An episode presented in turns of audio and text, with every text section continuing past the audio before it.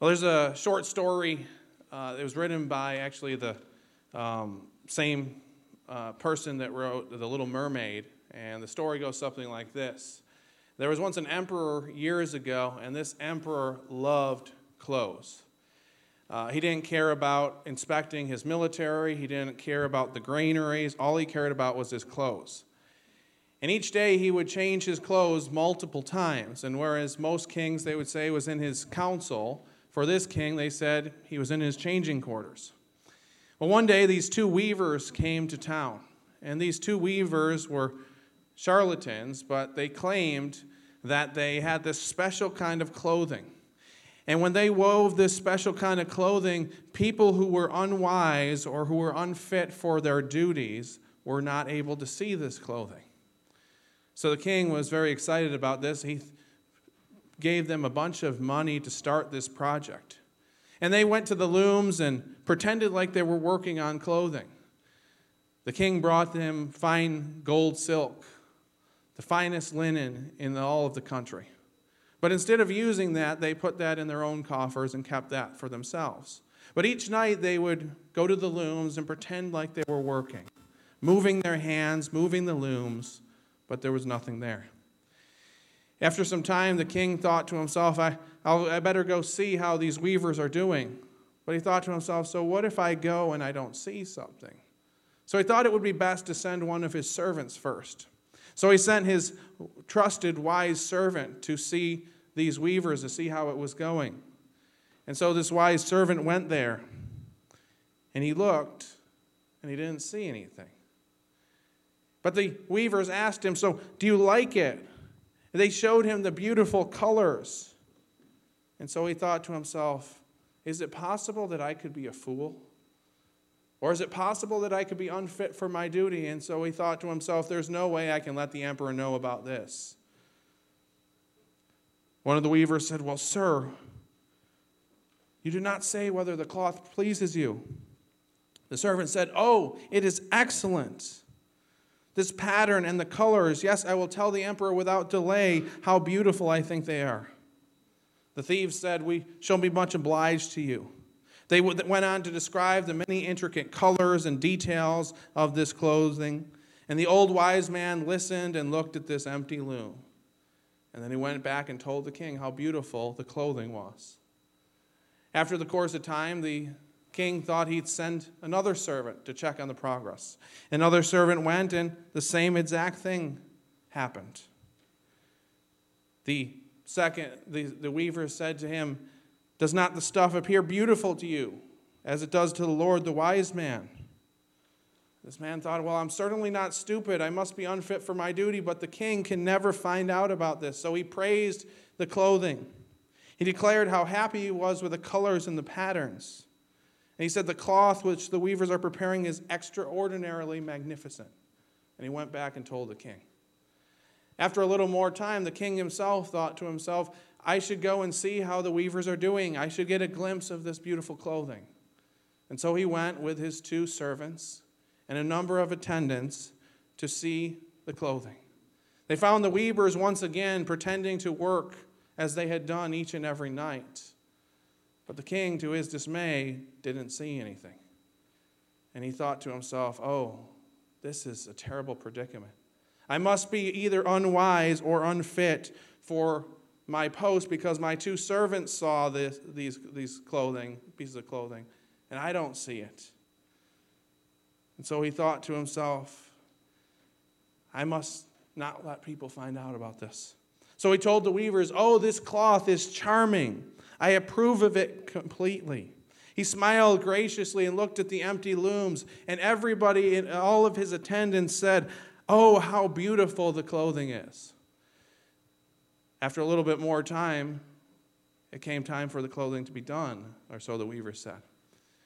And so the king came, and the weavers pretended to cut the clothing in the air, doing the final alterations to the clothing. And then they said to him, do you want us to help you put this clothing on? So the king undressed down to his underwear, and the weavers came around him and pretended to cinch up his belt and pretended to put trousers on him. And then his attendants pretended to carry the train of his robe, and everyone said how beautiful it was.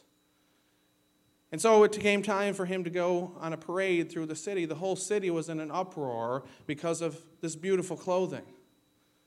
And so the king goes through the, the, the city gates, through the streets of the city. And everyone exclaimed how beautiful and wonderful this clothing was, even though no one could see it, because they didn't want to appear unwise or unfit for their duty. Finally, a child cried out, Oh, but the emperor, he doesn't have any clothes on. The father said, Listen to the voice of this child. The child, what the child said, whispered from one person to another. And finally, there was an uproar. The emperor doesn't have any clothes on. The emperor knew it was true, but at this point, it was too late. At this point, he just decided it was better to keep going. So his, cha- his attendants took greater pains than ever to carry the train of his robe, although there was nothing indeed to hold on to, as the king walked through the gates of the city in his underwear. Who would you describe in this story as being trustworthy, reliable? I don't think you could really tr- trust anyone except for the child. The attendants, the king's servants, the king himself, they weren't able to say something that was true because they thought it would make them look foolish or unfit for their duty. I think that we all have a dangerous tendency to do the exact same thing to tell others what they want to hear rather than the truth. We may have a tendency to make promises eh, to make, to make ourselves look good in the eyes of others, even though we never really intend to keep those promises. Maybe we overcommit ourselves. We say yes to everything, knowing that we can't possibly do everything, but we say yes to everything because we don't want to say no, and we don't want to look foolish in the eyes of others. All in the name of keeping up appearances. What does this look like? A friend comes to you, asks for advice. Rather than tell them the truth, you just tell them what they want to hear. You affirm what they're doing, whether it's right or wrong. We tell someone, I'm praying for you. And maybe we don't do it maliciously, but rather than taking the time to actually commit to praying for them, we forget about it. We put it to the back of our mind. We tell someone, I'll call you next week, but we never do. We tell someone we, we should get together soon, but then we never do, and we don't even necessarily have an intention to even do so. It's promising our boss that the project will be done next week when we know it won't be done until next month or next year. I believe that this kind of lack of reliability or trustworthiness is rampant in our culture. One Canadian business, business writer puts it this way He says, When did we all stop having the common decency to do what we said we would do by when we said we would do it. You may not agree with me, but when someone says to me, I'll call you back on Thursday for sure, I don't expect them to call. At best, I would say I have a 10% chance they will get back to me. Same goes for emails. I'll promise I'll get you the details by noon Tuesday means I'll forget about this call the second I put down the phone, and you'll have to call me several times before I'll actually remember to do what I just promised. Have you noticed in the last few years, doctors, dentists, hairstylists all call you the day before your appointment and say something like, Dr. Smith is looking forward to seeing you tomorrow at 10 a.m.? They never used to do that. So are they just being super polite in this new age of positively outrageous customer service? Not on your life. It's because we've all become so incredibly unreliable and no shows cost money. Unreliability is endemic in today's business world. That's a big statement, I know, but nevertheless true. I experience it in my business dealings Canada wide. People simply don't deliver. It's like they just don't care, that it's not important to them to be on time to deliver or even be polite anymore. We live in a culture where reliability and trustworthiness are hard to find, and we're not talking about uh, simply forgetting something or misplacing something. We're talking about a pattern uh, or a lifestyle of unreliability and untrustworthiness. But while it's happening in our day, it was also happening in Jesus' day. It was happening during this time, and that's, I believe, what Jesus is addressing in this passage. In the ancient world, people would often enter into oaths. And they would enter into oaths. They would often call down God as a witness, especially in the Old Testament. They would call down God as a witness. In other words, if you were making a promise to God or to someone else, you were saying, I'm calling God as a witness. May God hold me accountable if I don't fulfill my end of the bargain. And we see this throughout the Old Testament, but when we get to Jesus' day, we see this kind of watered down quite a bit. We see people who want to make commitments or oaths, they want people to believe them, but they know that they might not necessarily keep those commitments. And so rather than swearing or making an oath to God, they'll swear or make an oath to heaven or the earth or their own head. And they think to themselves, well, if I swear to these things, if I break my commitment, if I break my oath, it's not such a big deal. If I break my oath before God, it's a huge deal. And so they started making these oaths that they knew that they were going to possibly break. And so they made these lesser oaths. Jesus says, You've heard of old that it was said, You shall not swear falsely, but shall perform to the Lord what you have sworn. That's kind of the teaching of the Old Testament. The teaching is that if you make an oath, you need to fulfill that oath. You need to honor the oath that you made to either God or to other people. But Jesus takes it a little bit a step further and he says, But I tell you, do not take an oath at all. Now, I remember reading this years ago and I thought to myself, so what happens if I go to court for whatever reason and they ask me to swear on the Bible, so help me God that I'm going to tell the truth? So what should I do? I mean, if I refuse, then they're going to be like, so you're not going to tell the truth? But if I swear, then it says, do not make an oath, do not swear before heaven or before earth. So what should I do here? Well, I think I was misunderstanding this passage a little bit. I don't think that Jesus is saying that all oaths are evil or that any oath that we, that we shouldn't enter into any oath at any time. And the reason I don't think that is because in the Old Testament, the one who enters into oaths the most, or the one who, at least it's recorded that he entered into oaths, is God himself. God entered oaths. He swore by himself that he would keep his promises. Genesis 26 God tells Isaac this, just as an example Sojourn in this land, and I will be with you, and I will bless you. For to you and to your offspring I give all these lands, and I will establish the oath that I swore to Abraham, your father.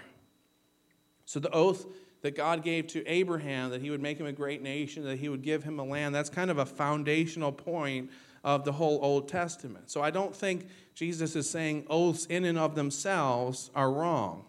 We also see, even in our day and age, where we have oaths that are formal engagements like a, a marriage. When you get married, you're entering into an oath. You're calling God as a witness to keep you accountable to a certain set of promises that you make to another person. So I don't think Jesus is saying that oaths are completely wrong and bad, but why does he say that then? Why does he say, I say to you, do not take an oath at all? When you think about swearing oaths, I believe that oaths in the Old Testament and even up to Jesus' day, they were supposed to be kind of semi rare events. You might enter into a special business dealing or into a marriage. They weren't something that you would enter into every single day. Think about it this way. Let's say a man makes a vow on his wedding day. On that day, he promises to be faithful to his new spouse. But imagine 10 years later, after they've been married, he promises to his wife, I swear to God, I will never be unfaithful to you. I swear that I will always be faithful to you to death do us part. I will never cheat on you. Now, if that happens 10 years into a marriage, what does that probably indicate? Probably indicates that he has been unfaithful. Because if he has to make that promise and that full commitment again, and it's different than kind of reaffirming, hey, I love you, I'll always be there for you. If he has to promise, I'm never going to cheat on you, I'll always be faithful to you, he probably has been unfaithful before. I have a friend who uh, doesn't go to this church, so don't try to figure out who it is.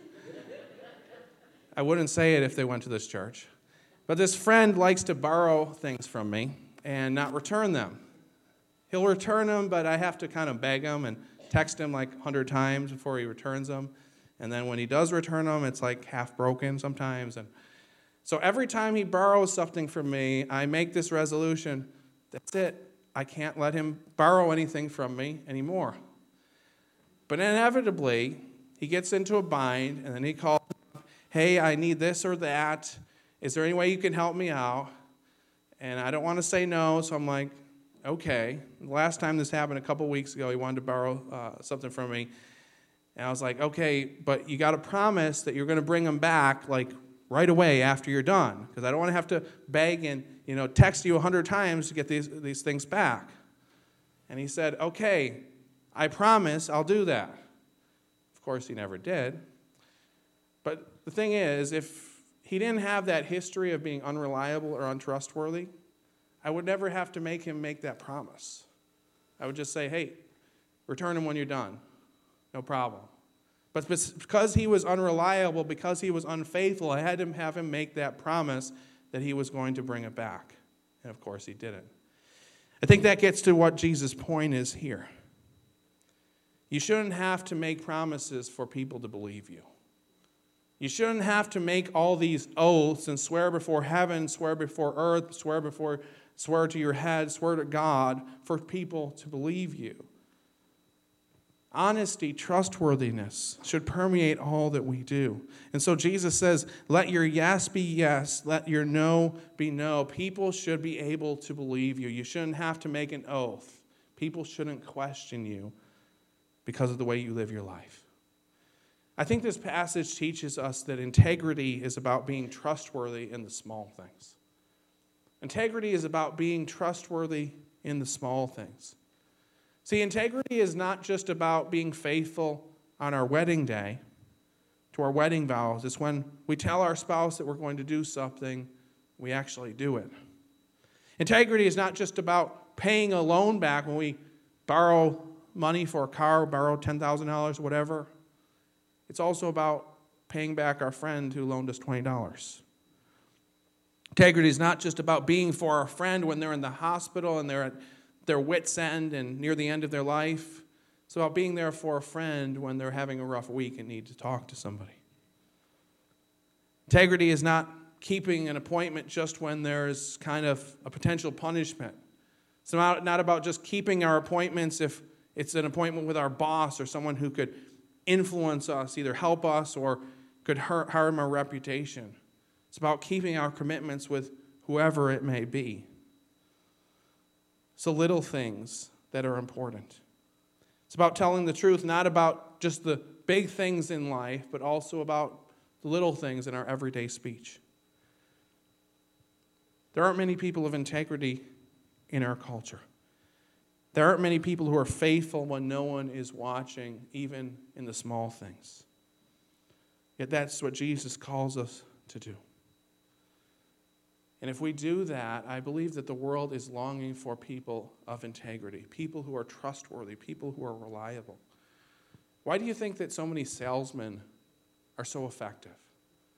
Because when someone's selling something, you can always get a hold of them. They'll make an appointment with you. They are on your side. They are very trustworthy and very reliable if they're a good salesman. I believe the world is longing for that reliability, that trustworthiness that integrity. And I believe the reason that we can have that integrity, that we can be faithful in the small things, is because God has been faithful to us. He's been faithful in the big things. It's, he died for us, He rose again, He offers us salvation. But He's also faithful in the little, small details of our life. Imagine if that wasn't the case. Imagine if 1 John 1 9 said, if we confess our sins, He may decide to forgive us our sins and to cleanse us from all unrighteousness. You never know. But no, 1 John 1 9 says, if we confess our sins, He's faithful every time and just to forgive us our sins, to cleanse us from all unrighteousness. Imagine Mark 11 24 said, Therefore, I tell you, whatever you ask for in prayer, believe that you have received it. And if God is not busy with more important things, he might just happen to answer you. No, that's not what it says. Matthew 11 24 says, Therefore, I tell you, whatever you ask in prayer, believe that you have received it, and it will be yours. What if Romans 8 28 said, And we know that for those who love God, some things sometimes work together for good? For those who are called according to his purpose. It doesn't say that though. Romans 8:28 says, "And we know that for those who love God, all things work together for good, for those who are called according to his purpose." Imagine if Matthew 6:33 says, "But seek first the kingdom of God and his righteousness, and perhaps God will meet your needs in the end." You never know doesn't say that. It says, But seek first the kingdom of God and his righteousness, and all these things will be added to you. We serve a faithful God. We serve a God of integrity who's there for us whenever we call. And we need to be people of integrity to those around us, people who are trustworthy, reliable, honest in all that we say and do. There's a whole story, I don't know if it's true or not, but it's a story about a man who went to this with his parents to the stylish London restaurant. And it was a superb meal. It was a beautiful atmosphere, beautiful chandeliers, beautiful uh, silver and crystal on the tables, incredibly elegant. But when the mother's main course arrived, she went to get some salt. She couldn't find any salt. And on the table, there were three salt and pepper shakers, and there's supposed to be two pepper shakers and one salt shaker. But she went to each and every one of them, and they were all pepper. And so they told the waiter, they said, No, it's not possible. There has to be two peppers and one salt. But then when she insisted and she showed him, No, they're all pepper, he was horrified. He went to get her a salt shaker. Then a little bit later, and, and he profusely apologized. Then a little bit later, it came time for dessert, and the waiter came up to this lady, and she, he said, You know, we've, you've experienced a big inconvenience, and so your dessert is on the house. And they told her, like, this isn't a big deal. It's just a salt shaker. You, you know, you just had to bring over the salt shaker. It's not a big deal. And he said, with all seriousness, he said, But what if your mother, what if this lady had been the queen? They were focused on the minute details because they knew that those minute details could have a big impact because they never knew who was going to come into this restaurant. And in the same way, our little actions, our little acts of integrity, they can often have big effects, big consequences.